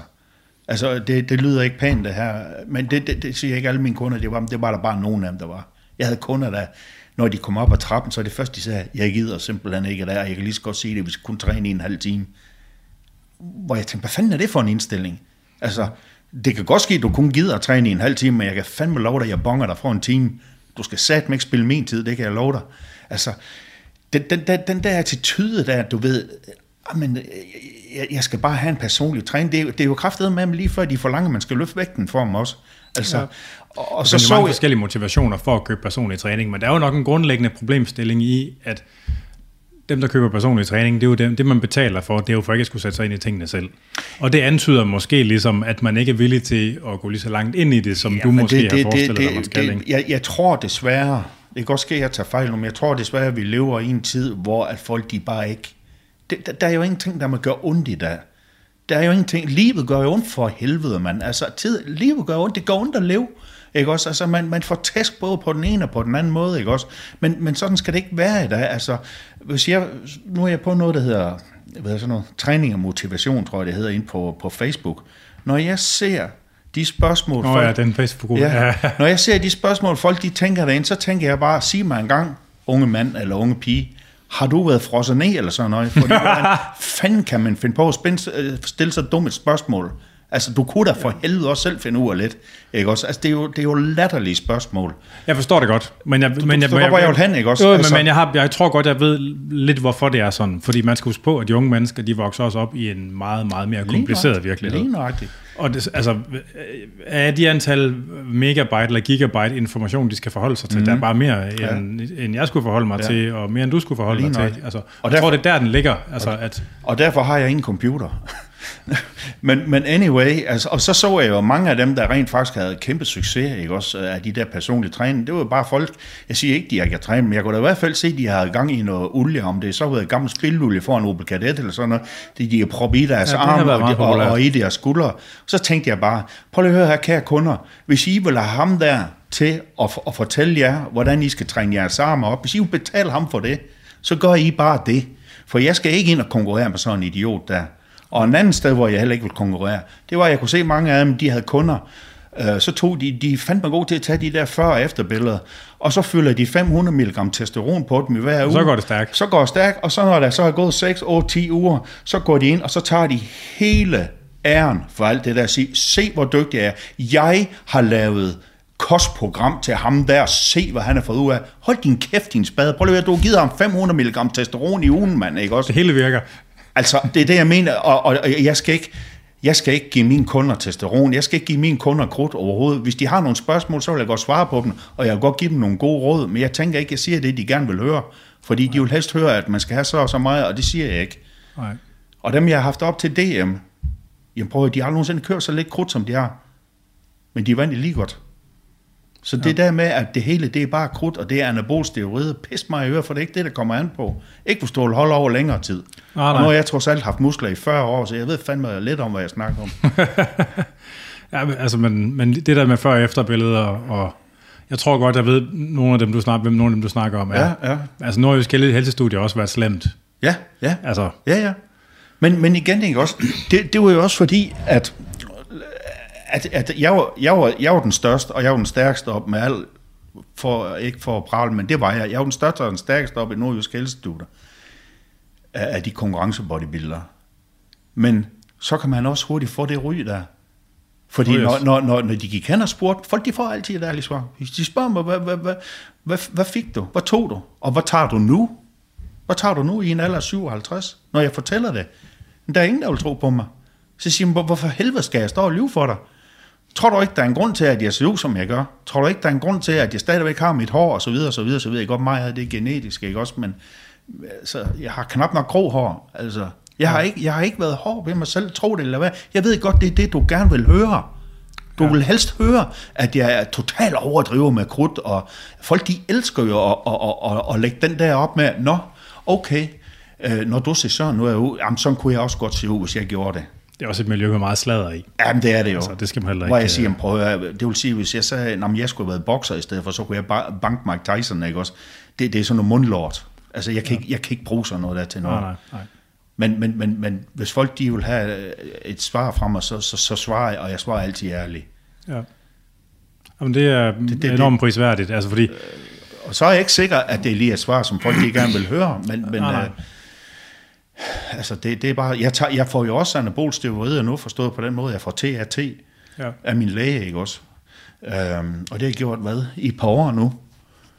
Øh, og, og hvad fanden svarer det til? Jeg tror, det svarer til 70-80 milligram om ugen. det lyder rigtigt. Ja, jeg får øh, 1000 milligram hver tredje måned. Sådan en Nebido. Ja. Ja. Øh, Fungerer det for dig? Ja, det gør det. Det er jo meget lang tid mellem, var der noget med Ja, altså og- de tre måneder fandt vi ud af, fordi jeg har selvfølgelig fået regelmæssigt taget blodprøver. Og vi fandt ud af, at øh, jeg dykkede for meget de sidste uger. Ja. Og jeg ved, at i Europa, der er det, der er det hver tredje måned, med, eller hver 12. uge, undskyld. Men i USA, der er det rent faktisk hver 10. uge. Ja. Akkurat samme produkt. Så, så vi aftalte, skal vi prøve det med hver 10. uge, i stedet for hver 12. uge. Og der hakker han så i en kanyl i røven på mig. Og det er lige så tyk som Nutella, det der, så det er med med depot. Ja. Og det er så fordi, ligesom, at din egen produktion, den var sl- blev Ja, sløj. ja. ja. Så, øh, Ja, jeg, jeg, jeg synes sgu, det, det virker da fint. Det var da ikke ligesom i gamle dage, når man kørte en, en, en, en kur, og man fik nogle væksthormoner og sådan noget der, men uh, jeg, skal, jeg skal ikke bruge til en skid. Jeg skal bare, altså det man skal huske på, at, at det der med, med, med testosteron, det er jo ikke, altså jeg snakker med min læge om, han sagde, prøv at høre, Paul, 70 procent af alle de mænd, der får lykkepiller, de skulle slet ikke have lykkepiller. Det, det, det grund til, at de har en depression, det er, fordi de har fået lavet testosteronproduktion. Ja, der, der, der, der har jeg nogle ting at sige til ham. Det okay. ikke... Uh... Nå, okay. Men det var, hvad han sagde til mig. Ja. Altså, nu, nu, nu citerer jeg, hvad han sagde. Og øh, der er ingen tvivl om, at det har, det har der en påvirkning med, både på dit energiniveau, dit sex drive og... Ja, stemnings... Ja, lige nøjagtigt. Ja, ja. Og, og jeg behøver ikke... Altså, jeg vil have sådan, jeg kan teste ren. Hvis jeg går ned i Fitness World... Hvor tisser du ren på det der? Det, det burde jeg i hvert fald. Det viste, ja, de, sidste, ja. de viste de sidste blodprøver i hvert fald. Ja. Fordi jeg har, jeg har altså før pisse i flasken i Fitness World, hvor jeg blev taget. Der havde de også jagtet mig i et halvt år, så endelig fik de mig. Men, øh, men det er nogle år siden. Men, altså dem, der får TRT i USA, de får jo det 3-4 dobbelt af det der. Seriøst? Ja. Så kan man så diskutere, om det er TRT, eller om det er snikrutning. Altså, altså er det klinikker, der... der, der, der ja, men det er jo det er noget andet, fordi... Eller selv, selv Der er jo forskel, fordi... Nej, nej, det er, Nå. folk får det på klinik, men det er jo fordi, at, at uh, vi har universel sygesikring i Danmark, ikke? Aha. Og der skal øh, hospitalerne jo, sundhedsvæsenet, vi levere en... en, en altså, de, de skal jo ikke skabe en kundeoplevelse. Ah. Det skal jo i USA, når du selv betaler for, ja, din, for ydelsen hos en læge, og du går ind og betaler ja, der, ja, ja. Så, bliver det, så bliver lægen, eller kiropraktoren kan det også godt ja, være, ja. fordi de har også receptblokke. Yes. Øh, så skal de pludselig også levere en kundeoplevelse. Okay, okay. Og så betyder det ligesom, at man går lidt ja. længere i forhold til sådan okay. noget. Og der kan man sige, så er der mange, de vil gerne have noget, ja. og så får de noget, så får de altså bare en del. Ja, okay. Og det, jeg, jeg får så sindssygt mange spørgsmål om det der til og der er okay. mange, der, det er jo det som, sådan en som Joe Rogan, han er jo sådan en super ja. gen, altså mm. det får han også. Ja, jeg ved godt. Ja. Ikke? Og det er sådan lige, altså for 250, det er lige omkring der, hvor de, det er lige omkring der, hvor, altså det, der tester de fleste nok positivt. Ikke? Og ja, det er det, som folk kalder TRT. Og hvis du får det i lang tid, så garanterer dig for instance også, at de er stendøde efter fem år. Ja, ja. Altså, og det, og det er folk bare ikke med på. Altså. Nej. Men det er altså konsekvensen, hvis man tager noget ja, og lægger sig altså den helt høje det, det, det er, at man bliver jo nødt til det, og blive ved, ikke også? Så bliver man rigtig, rigtig afhængig af det. Ja, det, ja, ja, det gør man, absolut, absolut. Men jeg synes, da, jeg, jeg, jeg synes faktisk, jeg har det rigtig godt, og jeg synes, jeg, jeg, kan, ikke, jeg kan ikke bygge muskler mere, det, den er jeg med på, men, og jeg skal faktisk kæmpe en kamp, bare for at vedligeholde det, som jeg PT har lige nu. Altså, jeg kan se, det er en kamp bare for at vedligeholde. Ja. Men, øh, men det er sådan, og, og der bliver jeg også bare nødt til at sige, at øh, hallo, det, det er jo så resultatet af at blive ældre. Ikke også? Altså, jo, jo. man kan jo ikke for helvede snart være 60 år, og så løbe rundt og se ud som en på 30 år. Øh, det, det, det, det kan ikke. Du kan bare kigge til de andre 57 år. Det, det er så noget helt andet, altså. ikke også? Der, der, der vil jeg sige, der skiller jeg mig heldigvis stadigvæk ud. ja. men, øh, det vil du formentlig gøre resten af livet. Jo, det, det, det, det, det, det vil jeg nok, men, men det er ikke, det, det er ikke så for mig der handler det om, hvor godt jeg har det. Altså, ja, ja. Ikke også? Altså, for, og, jeg, og jeg har altid sagt, jamen prøv at høre, muskler, ikke også? Det, det er kun til låns. Du kan jo se på de Mr. Olympia deltagere, ikke også? Altså, øh, jamen for helvede, altså, så snart de tager, tager kanyl nu og røven, man, ikke også? De, de, så er de jo lige så tynde, som jeg er nu. Altså mange af dem. Altså, Nogle af dem i hvert fald. Ja. ja. Altså, de bliver virkelig tynde. Øh, se sådan en som, som Dexter Jackson, ikke også? Nu har jeg siden han har holdt, ikke? Jeg ved, han også kører TRT. Paul Delet. Ja, ja for helvede, altså det er jo helt galt. Og, ja, også, og nu så jeg lige, uh, hvad hedder han, Rolly Winkley også. Nu ved jeg godt, han ligger i sygesengen, ikke også, men han, han var så begyndt på TRT inden. Uh, de bliver altså, de, bliver, de mister det godt nok lige deres muskelmasse, de er altså noget yngre end jeg er. Det er også nogle folk, de er jo, der får den jo også. Den der får fuld skrald. Det den kan trække. Ja, det gør den. Men det skal godt nok også lige siges, nu så jeg lige uh, uh, Nick Walker, her den anden på YouTube. Oh, ja han er godt nok en ordentlig lokum, men han ser eddermame ikke sund ud. Nej. Huha, huha. Ja. Det gør han ikke. Nej. Det, det synes jeg ikke. Det bryder jeg mig Men det er der mange af dem, der, der ikke gør. Altså, det er og der. så har de lige nogle perioder, hvor de er syge med dårlige nyere, ja, og så er det ikke... Ja, og, jamen, de dør også for tidligt. Altså, du, du, du kan jo se på, på Sean Roden og... Dallas Cower. Og, ja, og hvad hedder han? Øh, øh, den anden øh, sort fyr, der... Ja, ja, ja. Øh, ja. Ja, men det er for tidligt. Det, ja. det, det er simpelthen ikke det værd. Og det er, også Men, derfor, det er jo også derfor blandt andet, jeg valgte, fordi jeg kan huske, da jeg vandt med hvad hedder, Blue som nordisk mester første gang, der, der fik jeg, dengang skulle man jo dengang skulle man gøre sig fortjent til at være professionel bodybuilder.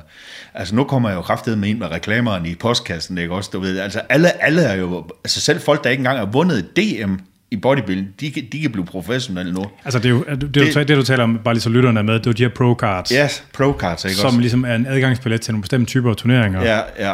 Og, og så kalder de sig pro bodybuilder. Yes, men og, hele- men- fred, og fred være Men humlen ved det er jo, humlen ved det er jo, at IFBB, de tjener jo penge på dem, der stiller op. Selvfølgelig.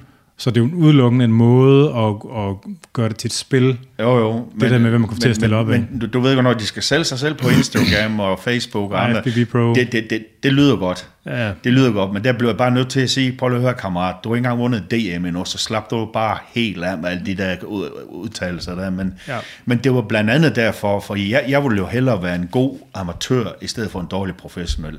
Ja, ja. Jeg, siger ikke, jeg, jeg, kan ikke, jeg kan ikke se noget formål med, hvorfor at jeg skulle rejse til USA og stille op i nogle pro-konkurrence, der og så få en røvfuld, jeg aldrig nogensinde glemmer, fordi jeg er en tøsdreng, ikke også? For det første, tror jeg, for det første tror jeg slet ikke, jeg har generen til det, og, altså fordi uanset hvad, så Mr. Olympia, for at skal komme højt til Mr. Olympia, Så skal man være bare skruet rigtigt sammen. Jamen, så, så skal det være noget med gener. Du, du, du, du skal være skruet sammen på den rigtige måde.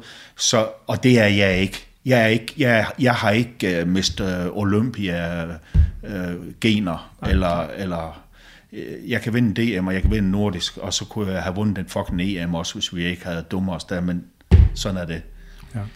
Det vil da være dine sidste ord. Nu er det gået halvanden time. Så hurtigt. Det har været, Så hurtigt. Det har været hyggeligt. Hvad er dit øh, fulde navn, og hvor kan man øh, følge med i dit liv? Jamen, nogen? altså, mit fulde navn, det er Paul Martinussen, og man kan følge mig på, eller søge på Facebook, og så kan man søge på øh, Instagram, det er Paul underscore Martinussen, og der skal man godt nok ind og, hvad hedder sådan noget, anmode, fordi at det er en privat konto. Øh, men det skal folk også være velkommen til. Der er masser af muskelbilleder, og øh, ja, har de spørgsmål, kan de også... Jeg er faktisk rigtig god til at svare spørg- folk, hvis de skriver og svarer, og vil gerne have svar på et eller andet. Fedt. Ja, Tak fordi du kom. Det, Det var det var en fornøjelse. det er mig, der siger tak. Du har lyttet til Fitness MK. Jeg hedder Anders Nedergaard, og du kan lytte med til den her og de andre episoder af Fitness MK på stream og på podcast. De kan streames inde fra min egen hjemmeside, andersnedergaard.dk, eller vores host Omni, og du kan podcastene fra alle de store podcasttjenester. De gamle afsnit fra Radio 24-7-tiden, de ligger stadigvæk gratis på internettet, men de ligger på den nye 24-7-app i et separat Fitness MK feed. Programmet er produceret af Jonas Pedersen, og I kan stadigvæk skrive ind, og det er stadigvæk afn andersnedergaard.dk eller programmets Facebook-side eller Instagram.